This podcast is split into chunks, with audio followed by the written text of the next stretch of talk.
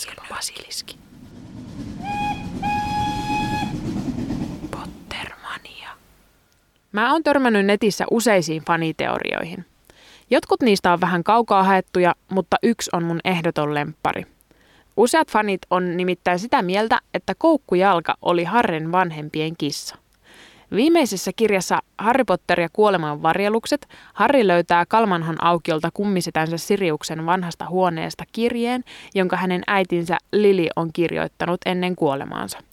Tuossa kirjeessä Lili Potter mainitsee ohimennen perheen kissan, jonka Harry on yksivuotiaana säikäyttänyt luudan varrellaan.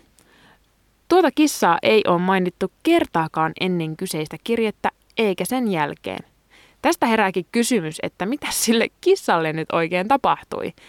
Mihin se meni, kun talo tuhoutui? Näihin kysymyksiin ei anneta kirjasarjassa ihan suoraa vastausta. Mutta kolmannessa kirjassa Hermione hankkii vanhan kissan, koukkujalan, joka on ollut eläinkaupassa jo vuosikausia. Tämä hyökkää heti Ronin kutkarotan kimppuun ja yrittää jatkuvasti pitkin kouluvuotta saada rotan pois pelistä. Se myös ystävystyy koiran muodossa olevan Sirius Mustan kanssa ja auttaa tätä löytämään keinon, jotta rotta saataisiin kiinni. Myöhemmin selviää, että rotta olikin Peter Piskuilan, eli mies, joka kavalsi Harrin vanhemmat Voldemortille. Miten koukkujalka ties heti ensimmäisestä vilkaisusta, että rotta olikin pimeyden velho? Ja miten se ties, että Sirius oli hyvien puolella? Koska tässä vaiheessahan oli yleisessä luulossa, että Sirius oli juurikin se, joka oli tämän kavalluksen tehnyt. No tämän faniteorian mukaan se tunnisti entisiten isäntiensä ystävät, sillä se oli nähnyt heidän vaihtavan muotoaan ja tiesi tapahtumien todellisen kulun, vaikka muu maailma ei sitä vielä tiennyt. Mä oon lukenut tämän faniteorian vuosia sitten joltain keskustelupalstalta, ja siitä hetkestä alkaen mä olin aivan varma, että tämä on täyttä totta. Ainakin mä oon valmis uskomaan, että koukkujalka todella oli Potterien kissa.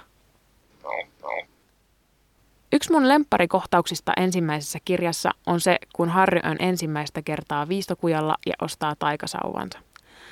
Jo silloin on selvää, että mikä tahansa sauva ei sovi kenelle tahansa, vaan Ollivander antaa Harrylle useita sauvoja ennen kuin oikea löytyy.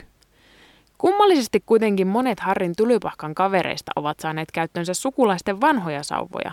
Eli ilmeisesti tämä ei ole ollut nyt ihan yleistä tietoa kuitenkaan, että mikä tahansa sauva ei ole hyvä. Esimerkiksi Ronilla on hänen veljensä vanha sauva ja Nevillellä on hänen isänsä vanha sauva.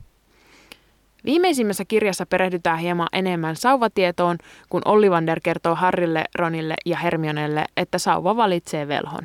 Hän mainitsee, että vaikka kaikki velhot voivat taikoa millä tahansa sauvalla, niin parhaaseen tulokseen päästään, kun käytetään sauvaa, joka on valinnut sen käyttäjän tai jonka käyttäjä on valloittanut itselleen. Kuten yleisessä tiedossa on, Neville ei ole oikein loistanut osaamisellaan koulussa. Hänen tiedettiin saaneen erittäin huonoja arvosanoja ja että hänen sukunsa oli jopa epäillyt, että hän on surkki ennen kuin hän pääsi tylypahkaan. Viidennen kirjan lopussa Neville on mukana ministeriössä taistelemassa kuolonsyöjien kanssa ja taistelun tuoksinnassa Neville sauva katkeaa.